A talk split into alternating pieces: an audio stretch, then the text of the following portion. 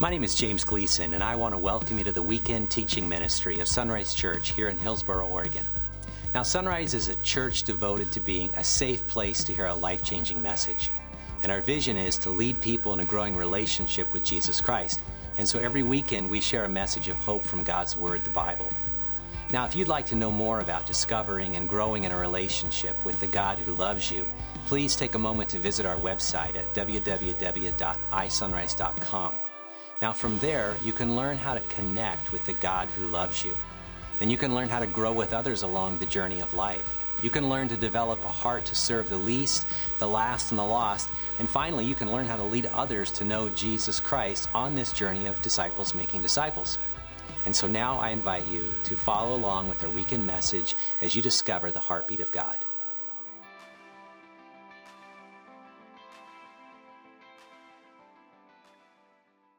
Well, if you don't know, my name is Pastor Brandon. And I'm the young adult pastor here, and I also do some life coaching for uh, individuals, couples, and families between the ages of 13 and end of life. And um, I'm really excited to be up here um, again. It's been about two months, and Pastor Kevin and Pastor James. Um, asked if I would be open to uh, sharing the word on the final Sunday of 2018. And of course, I was like, yeah.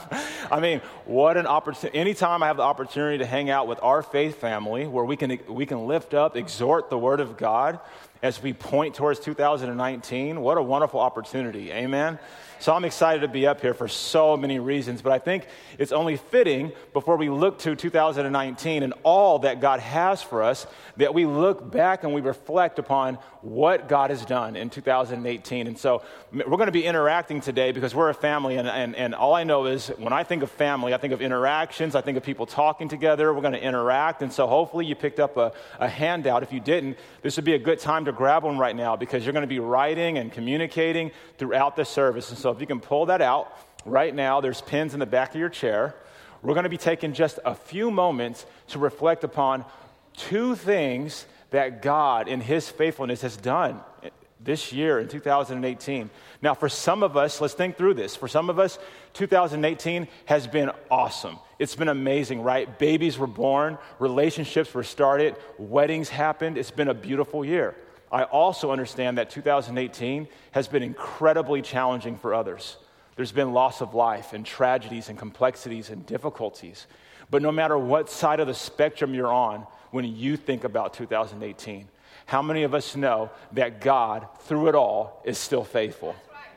God, through it all, is still walking with us always to the end of the age. So let's take a moment and let's re- reflect on two important somethings that God has done in your life. Let's be intentional and let's write those down right now. There's always something to praise God for.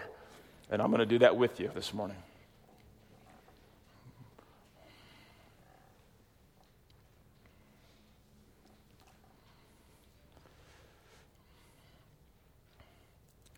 While everyone is filling this out. If you are here and perhaps you're, you're coming and you're still figuring out this whole, this whole God and Christian narrative and, and, and you're, you're here, you're kind of coming and seeing and you're checking it out, man, I want to encourage you just to write down two things you're thankful for. Even if you're not ready to attribute that to God, what's most important this morning is that let's all, let's all work together today. Let's all, let's all participate.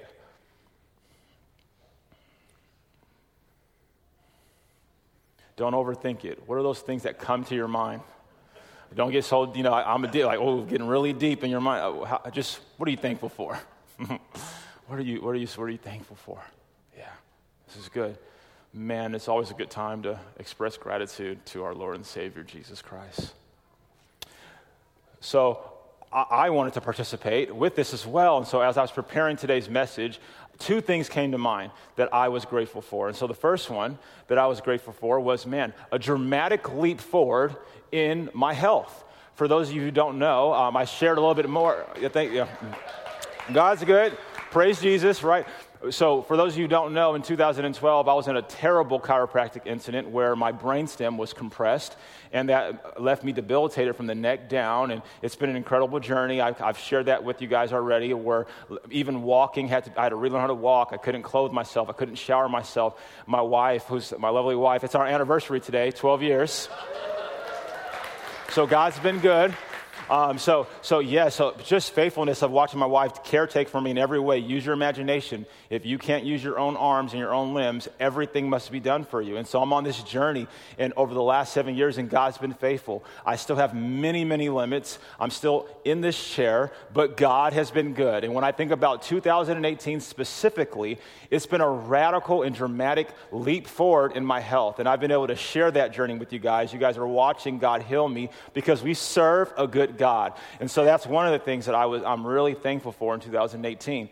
The second thing that really came to my mind, it was just the, one of the first things that came to my mind, was a deepening relationship with a brother in Christ um, who I get the pleasure of pursuing the things of God alongside. You know, guys, I was laid out for about four to five of those years pretty much on my back, 17 hours a day. And so, man, I love my wife and I love my children, I love my family, and that's all I saw, right?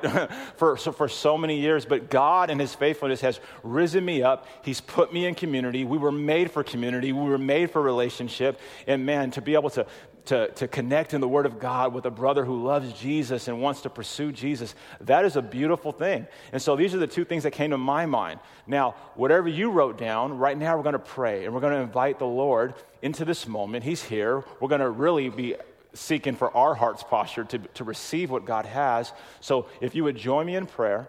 Let's thank God for all that He's done for us, and then let's prepare to see what the Word of God says as we move towards 2019. Amen? Let's do that. God of truth and love, and man, you're limitless in your sovereignty. It's because of Jesus, Lord, Jesus the Christ, that we are gathered today by faith. Lord, some of us are here because, man, honestly, we're just being polite to an invitation that was given to us by a friend or a family, and our hearts are, are not really centered right now in this moment, but we're here because of an invitation. Yet, some of us are here because we truly want to investigate this, the authenticity, Lord, of these claims um, that the church makes that Jesus indeed is the Lord and Savior of our lives, that He's the creator of all things, and we're here to investigate because we're not sure that's true. And Yet others of us are here because we're, we're desperate, Lord. We're desperate. We're in so much pain, whether it's physical, spiritual, emotional, relational. We're in so much pain. And honestly, we've, we've tried everything, Lord, and this is our last step. Yet some of us are here because we've truly made a decision in Christ to commit our entire lives to Him. But Lord, what, what's true of all of us, Lord, is that we all are here this morning. And I don't believe for one second, God, that that's an accident, Lord, but I believe in your providence, Lord, that you have gathered us today by faith to hear from you. So, Lord, what we need to understand in our heart and our mind right now in this moment is that you do not need our efforts. You don't need my efforts. You don't need their efforts, Lord. You are not served by human hands or opinions or approval or anything, Lord. We're here because we are acknowledging that we need you. We are desperate for you. Holy Spirit, help us to understand how much we need you. Lord, we lift up how good you have been despite life's tragedies and complexities this year to us in 2018. And Lord, as I reflect on these two somethings that you have done for me, as each and every one of my brothers and sisters reflect upon how you've been good to them, help us to walk in a posture of gratitude. But Lord, as we prepare to embark on 2019, may the power of your Holy Scripture permeate through our hearts out of our actions so that we can make much of you throughout our days. And it's in your beautiful name we pray. Amen. So today's message is called New Year, New Mindset. Everybody say New Year, because we have a new one coming. Praise Christ. New mindset, right? New mindset. Running your race for Christ with joy. And so today, I want to give you a, a, little snapshot. I want you to know where we're going today. So we're going to be looking at the book of Isaiah.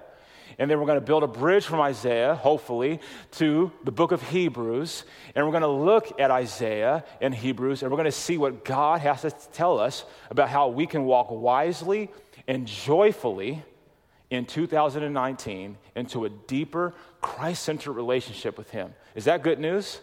That, that's really good news to me. And so this is really important. We're all at different points in our walk. And one of the things I love doing with our young adult ministry that we meet on Wednesdays is I always say, hey, before we just go and we, we dwell in two or three verses in a passage, it's so important that we have context for what we're reading. So here's what I'm going to ask of you because we're family, right? We're gathered today. This is our faith family. So I, I'm going to do my part, but I need you to do your part. And your part is to not just sit and to be laggardly and just to be a consumer. You can't do that. That's not why we come to church, okay? We come to church for two reasons. We come to church because we want to be reminded of all that the Lord has done, all that He's done in our lives. We want to be exhorted by the Word of God, and then we want to do our part and we want to walk by faith in that. So, your part in today, as you're interacting with this text, is to think deeply and lean into the Scripture as we go through it.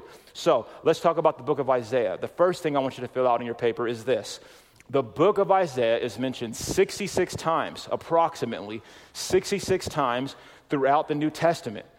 So that, that, that's incredible news, okay? So if you're a, a, deeply mature Christian or if this is your first time, let me explain to you why that's a big deal. So the New Testament is primarily written by the disciples of Jesus or the Apostle Paul, who's also a disciple of Jesus.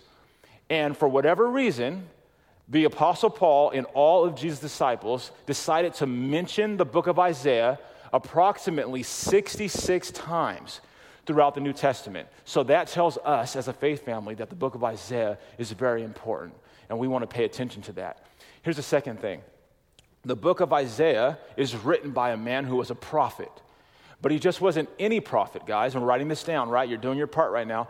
It, it just, he wasn't any prophet, but he was a prophet in the Bible of the Old Testament who communicated in more detail. Here's the key he communicated in more detail than any other prophet mentioned in Scripture about the coming of the Messiah and the expectation of a Savior, a Savior who was going to come to redeem and to heal and reconcile our lands and our hearts.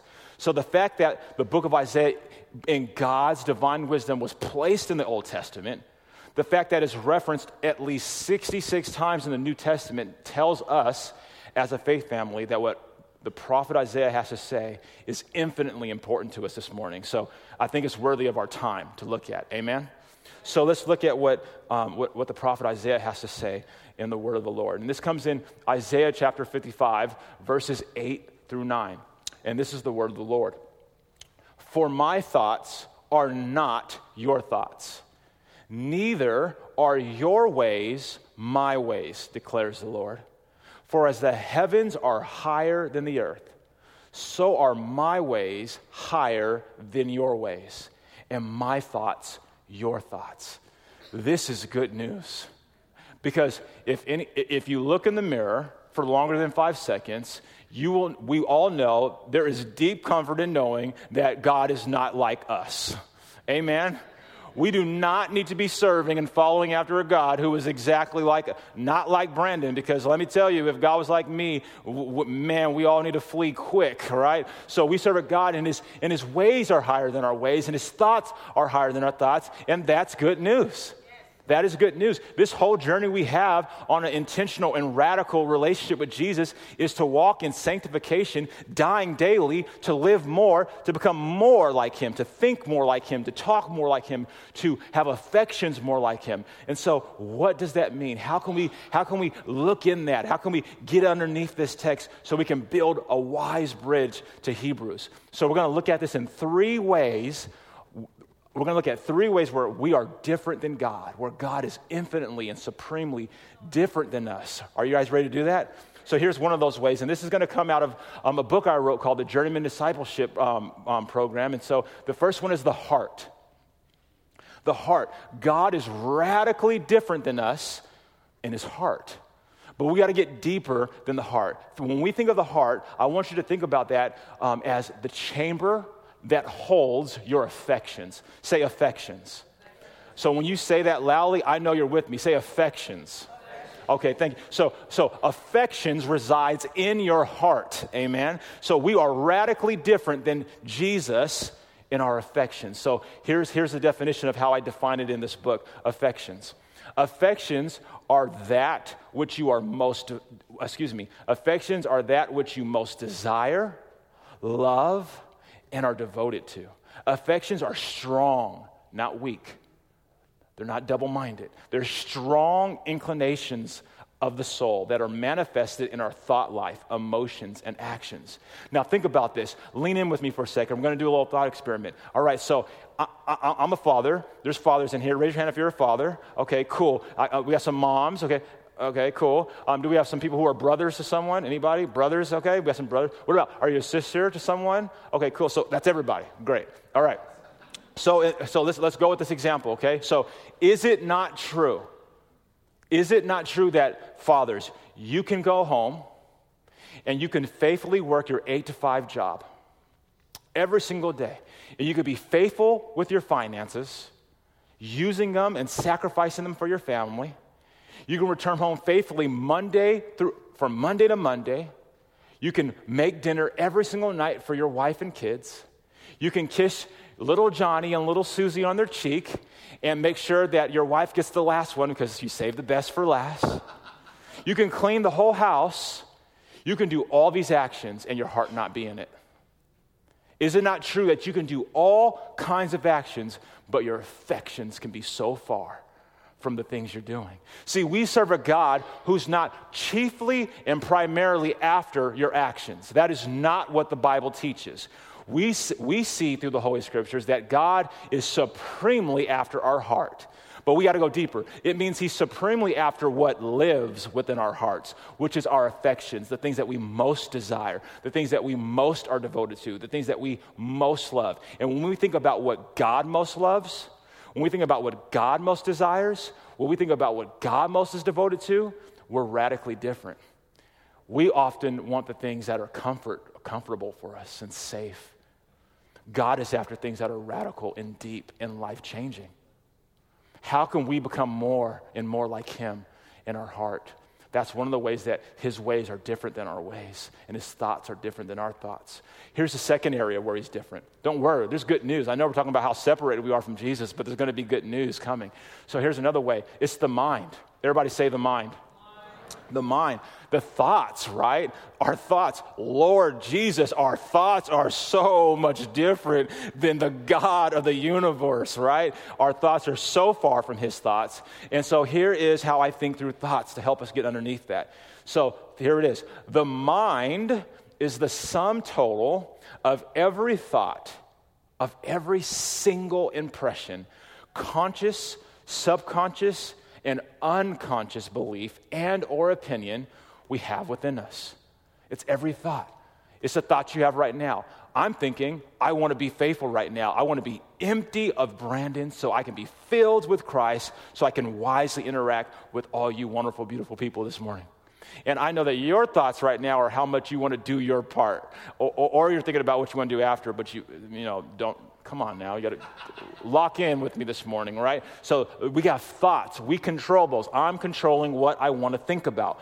We also have subconscious thoughts, right? Here, so lean in with me for this example, okay? So you know how you lose your keys because I lose them, yeah, yeah, woof, or your wallet, and you're looking and you're frustrated and you're looking all around. Where are those keys? And so you, you resolve, oh, I can't find them. I'm going to sit down. I'm going to watch it. I'm going to watch this show. I don't really have anything to do anyway for a couple hours. So you sit down, you put on your movie, and you're like halfway through it, and all of a sudden you go, oh my gosh, I remember. It's in my left side of my jacket pocket. You go there, you find the keys are right there. What happened in that hour and a half? You weren't thinking those thoughts, were you? No, but your subconscious was still doing the work of that question. Where are the keys? Where are the keys? Where are the keys? So we have these different faculties of our mind. We have the parts of our mind that we control, and those ones we control are not like God's thoughts. We have the parts that are subconscious, we don't really control them, and the ones that we don't control are far from God's thoughts. And here's what Bruce Davis, a Christian psychologist, renowned, one of the greatest ones actually that we have, says about our thought life. Are you ready for this? Over 85% of our subconscious thoughts are negative. It's the things that are wrong with us, the things we wish were better. It's the things that we feel um, if we would have done this right, if we would have done this a little bit more, if I would have been a little bit more faithful in this. It's constantly thinking about broken relationships. You're not thinking of consciously, it's like a dirty cloud that's always weighing over you. That is not the God, that's not God's thoughts. He's not thinking those things. We serve a God of hope and peace and love and joy and redemption and reconciliation. See, we're different than God in our thoughts. So we're different in our affections. We're different in our mind. This is what Isaiah is saying to us. We're so different, declares the Lord. He's letting you know, Brandon, brothers and sisters, my affections are different than your affections. My thoughts my subconscious, my conscious thoughts are different than your thoughts. Here's another way that Jesus is radically different than us, and it's with the actions. Say the actions. The actions. Our God is so different in how he acts and responds to adversity, to joy.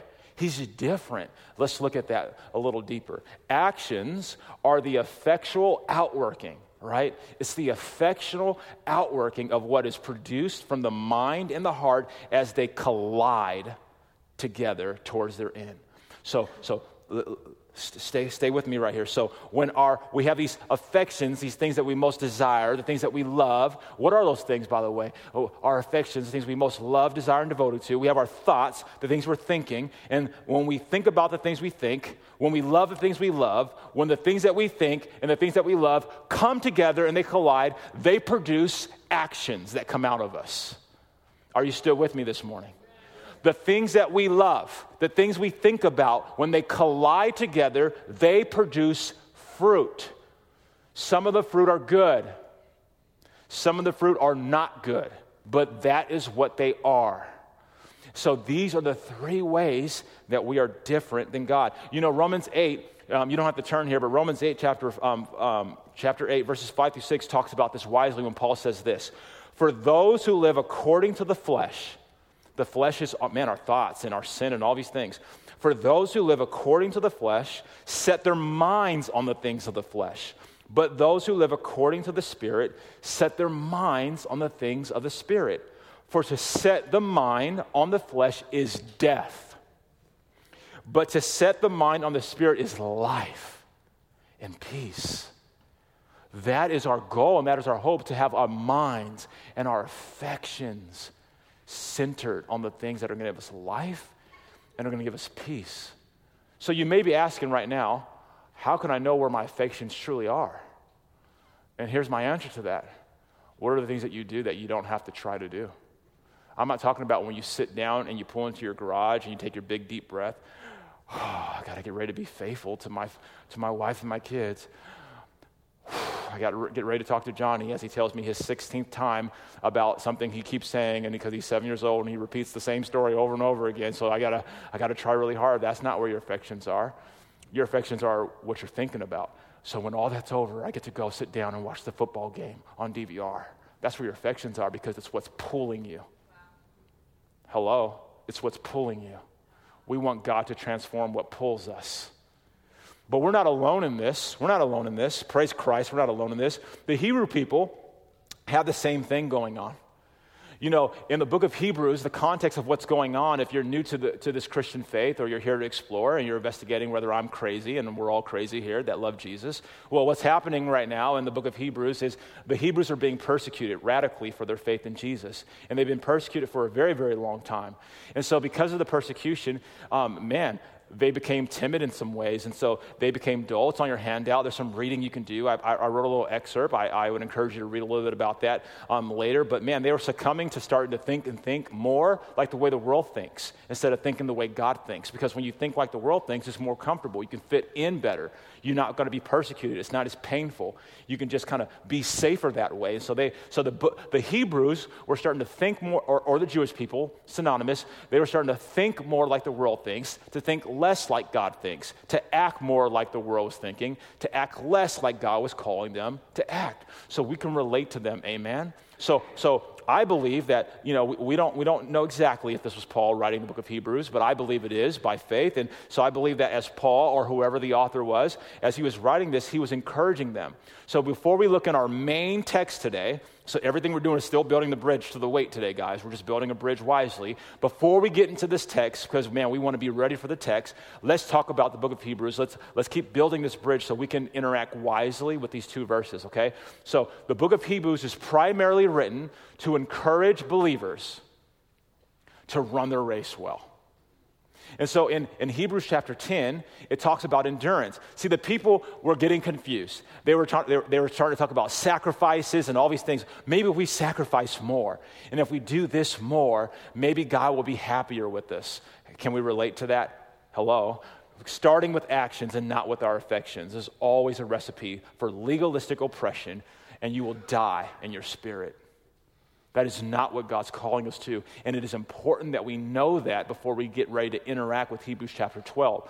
And then, oh, this is good news. And then in Hebrews chapter 11, Paul, Paul turns and he starts to talk about all of the people who have been faithful. And so here's one of them. By faith, Abel offered to God a more acceptable sacrifice than Cain. I mean, man, we've read these stories as children, some of us who have been in, in, in a Christian relationship for so long. Man, how, how about that? He gave up what, what, was most valuable to him. Talking about affections, right? What was most valuable in his affections, he gave up for God. What's most valuable to you? And how freely do you live your life open handedly to the God of the universe with, with that? Do, you, do your affections naturally give those things to Jesus and say, Lord, it's yours? Or do you hold it tightly because you don't trust him? By faith, that's what Abel did. By faith, Enoch was taken up so that he could, excuse me, so that he should not see death. He was not found because God had taken him. Incredible Enoch was filled with so much faith that God, in his infinite wisdom, said, We're going to skip the death piece. You're just going up to heaven. You're going to have a party. That's awesome. Who, I mean, I'd love that testimony. Just let's just live by faith and take me home. I'm going to skip death. That's a, a radical faith. By faith, Noah, being warned by God concerning events not yet seen, with reverence and fearful trembling, constructed the ark for the saving of his household. Man, we've read that story. We've all colored the ark. Ooh, we colored the ark. No. Do you understand that it had not rained for over 100 years?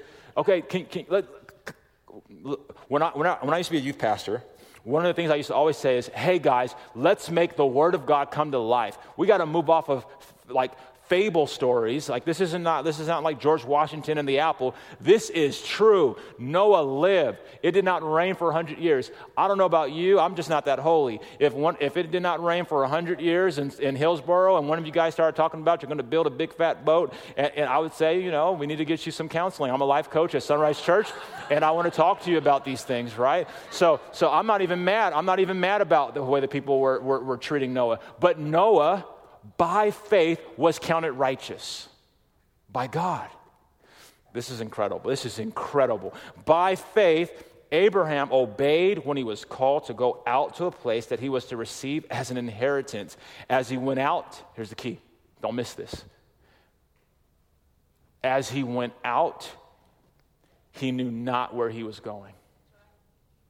Do we walk with a type of faith where God can call his sons and his daughters into a new narrative, a new call that you can't clearly see, but you trust him with your life.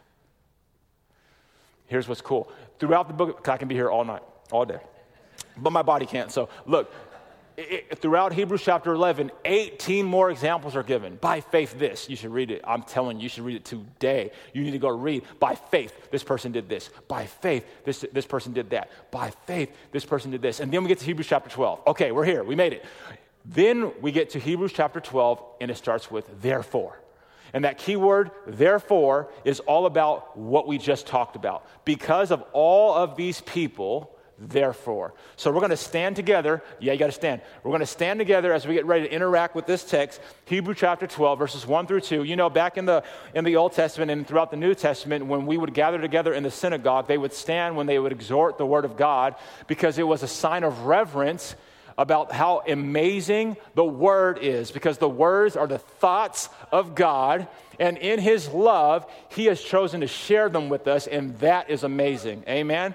We have had brothers and sisters who have died and have been martyred so that we can sit in a free country where we get to lift our voices and proclaim His word. Can you do that with me this morning?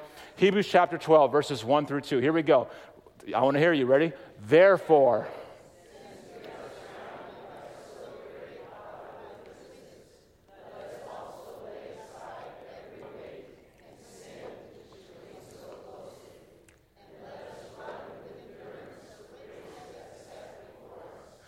looking to Jesus, the founder and perfecter of our faith.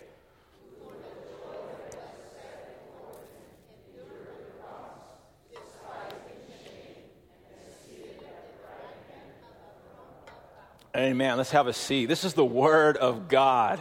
This is the Word of God. There's no better way for us to end 2018 without the Word of God. And so, how can we build a bridge now into 2019 with a new mindset, in a, with a new mindset in this new year running well? Here we go. Pens are out, papers are out.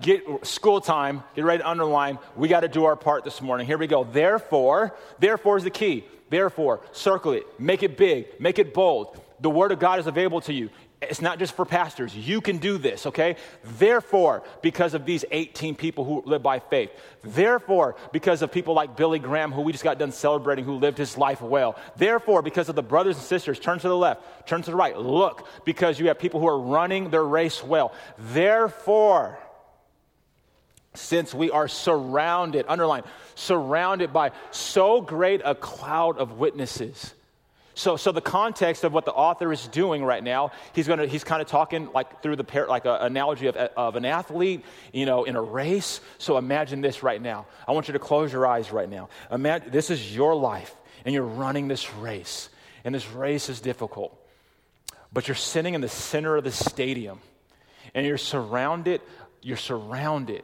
by a stadium, a cloud full of them. It's Abraham, it's Enoch, it's Abel, it's David, right? Right? It's Paul, it's Peter, it's Lazarus, right? It's Jesus, it's the God of the universe, right? It's some of our grandparents that have passed away, right? And they're all cheering us on.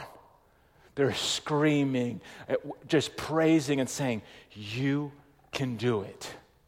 You are not alone.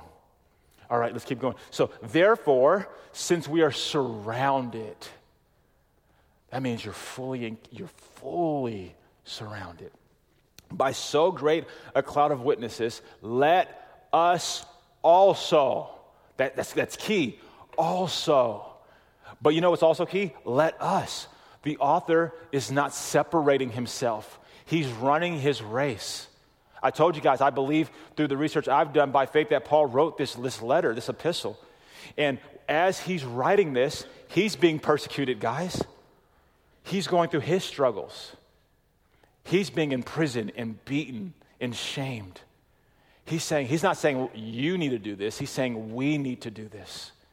I'm not up here sitting on my high perch because I get this little fancy title called a pastor, whatever that means, and I'm going to tell you guys what you need to hear. I'm preaching to my own heart first, and then I'm just encouraging you alongside of what I'm trying to do in my own life. Let us. I love that we, we, we were called into a relationship with God where it's community. You can't run this race alone, you'll die. Let us also join the prophets and the men and the women who ran the race to the end.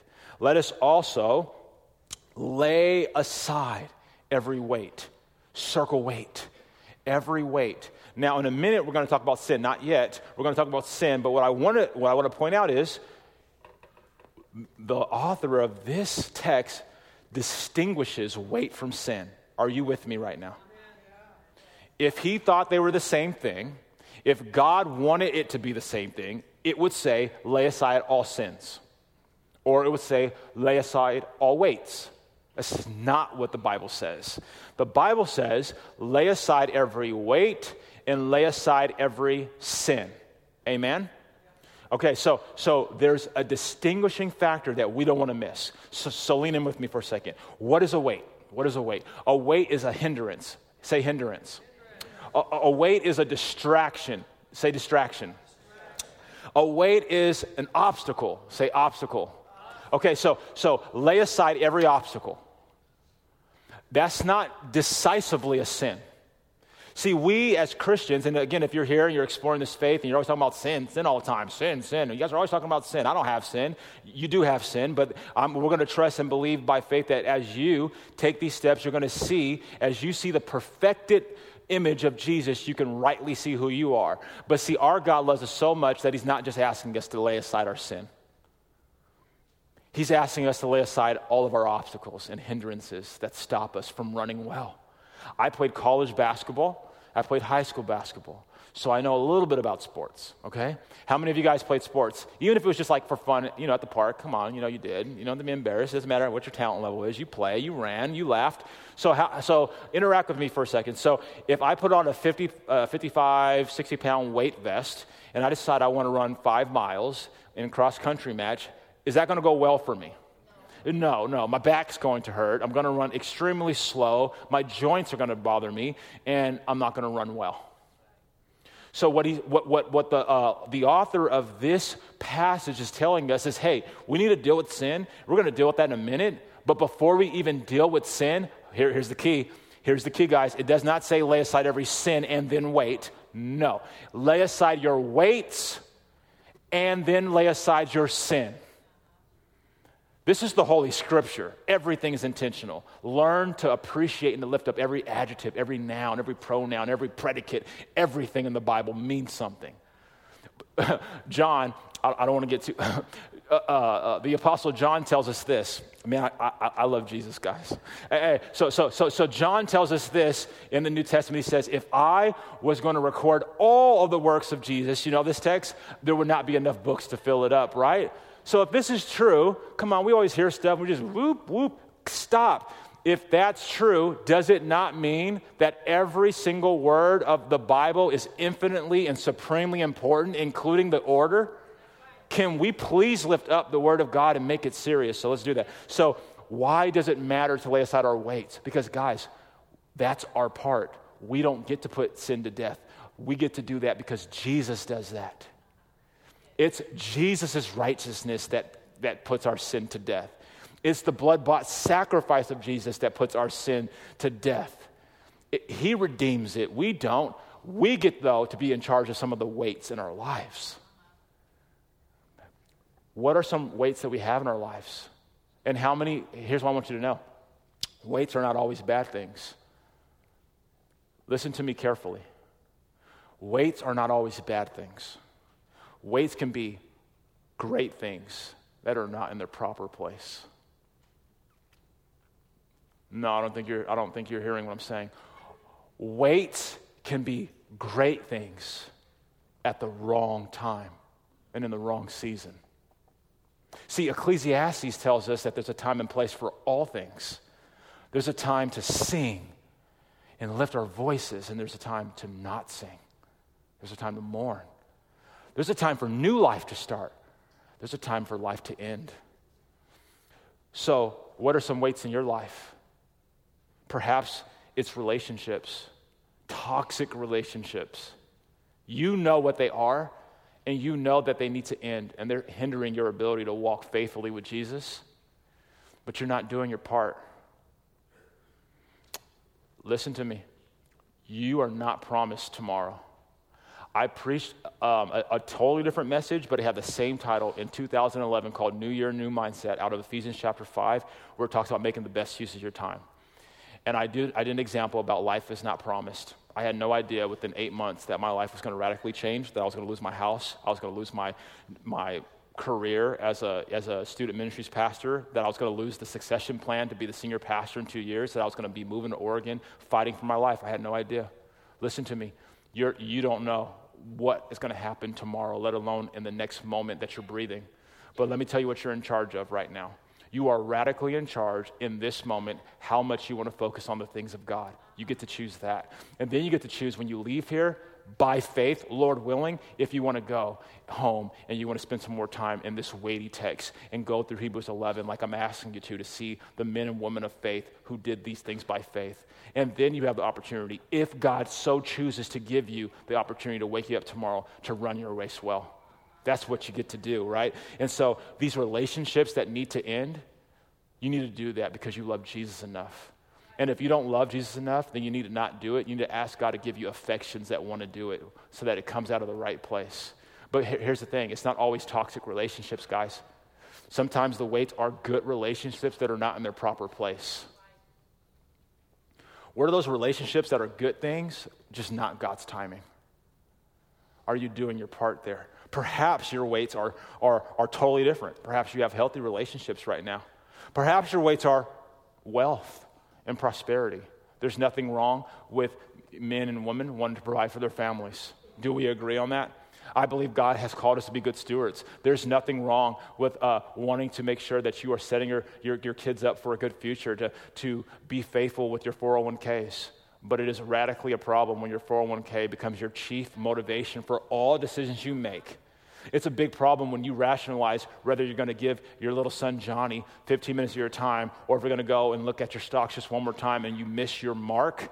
It's a big problem. What is the weights that are distracting you from living vibrantly the relationship that God has called you, that Jesus has died for, and that all these people have died for so that you can read this Bible that you can pick up for $7.99 at a bookstore? What are the weights in our lives that we have to cast down? Maybe that's not you, though. Maybe you're living faithfully there. I can keep going on and on, but we'll do one more. Maybe it's fear.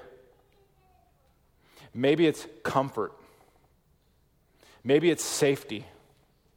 Maybe it's peace. Oh, whoa, Pastor Brandon, you, you, you, oh, you made a mistake. Well, peace, love, hope, these are, these are God's language. Um, no, no. God is the author of peace. And when we look for peace in Christ, then we're looking for the right peace, not when we're trying to create our own peace. See, when we try to create our own peace, it's usually because we're kind of protecting ourselves and we're trying to be safe. And I'm not going to I'm not going to push in and lean into these relationships or these conversations because I want to I want to keep my peace. That's not peace. That's self-protection and not trusting Jesus.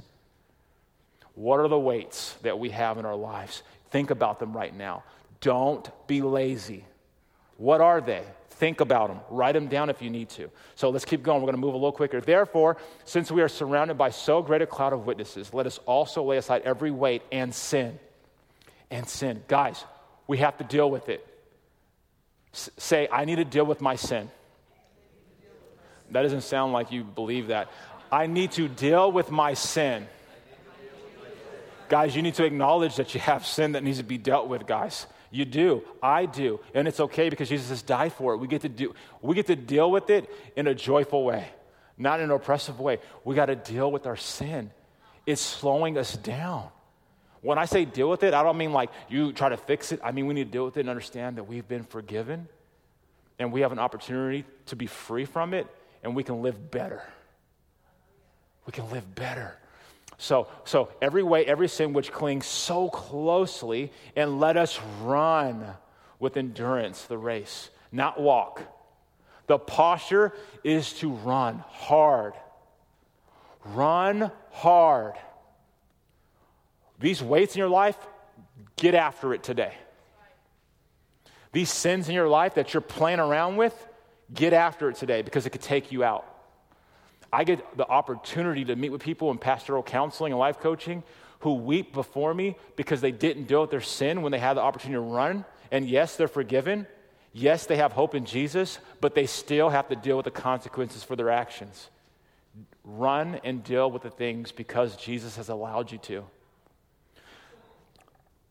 Let us run with endurance. We, God is calling us to last, guys. He wants us to last. He's not looking for 40 yard sprints and then we don't finish well.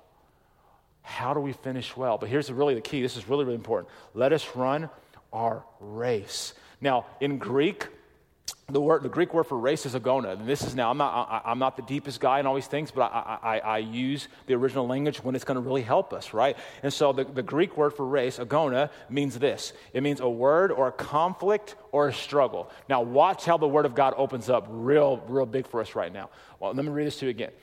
Let us run with endurance the struggles and conflicts that are set before us. Hello. This is good news. Guys, this means that over 2,000 years ago, it was already written that our life is going to be filled with struggles and conflict. We have to stop being surprised that our life is hard. Let me say it one more time. Stop being so surprised that your life is difficult. Your life is going to be difficult because Jesus says so. This is why we have to love the Word of God because it gives us hope. It's our prescription of how to live well. We're being called into this. We're being supported by a cloud of witnesses that, hey, life is going to be, it's going to be filled with struggle. Stop being so surprised. It's going to be conflict. Don't be so, so surprised. Endure, endure. Here we go. Looking to Jesus. What, looking to Oprah? No, looking to Jesus, looking to Pastor James and, and, and all the pastors. No, looking to, looking to your wife and your husband. No, stop that. Looking to Jesus, the Christ. Jesus the Christ, here we go, the founder and perfecter of our faith.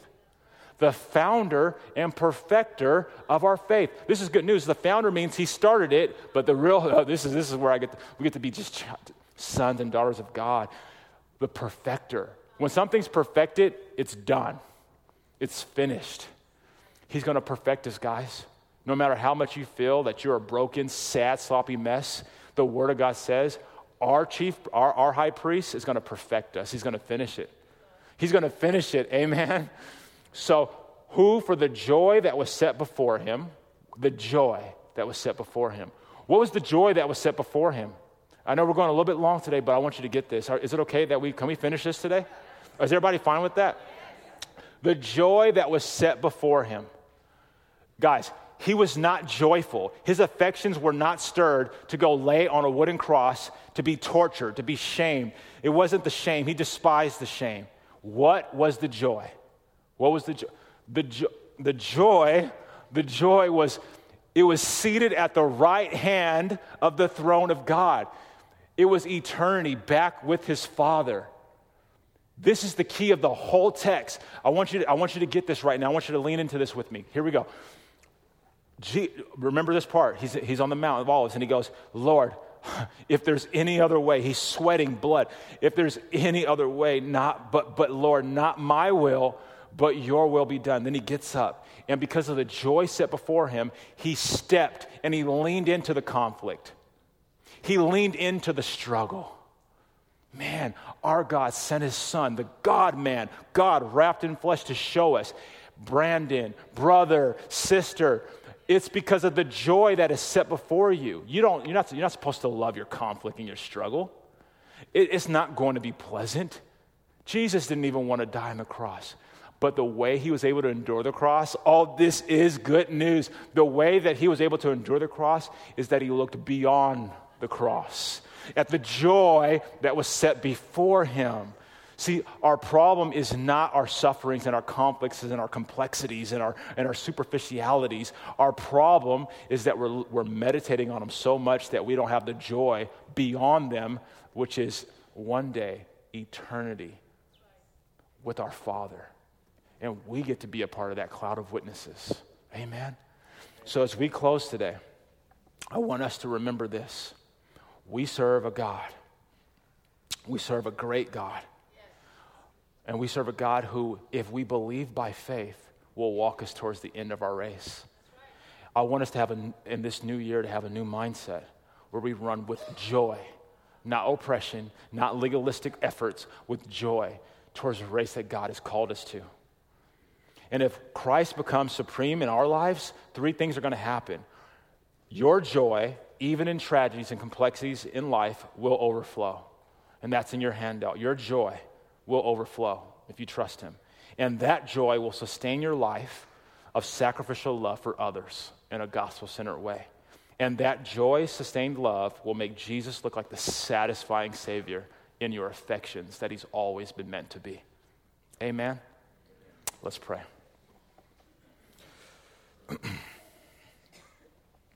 Abba, Father, thank you for the blessing that you have bestowed upon our lives throughout 2018. And Lord, I just remember, Lord, the, those two things that I mentioned in the beginning that I'm so thankful for. And, and Lord, whatever everybody wrote down this morning that we intentionalized and we were just lifting up and saying we're thankful for, we do. We thank you for that.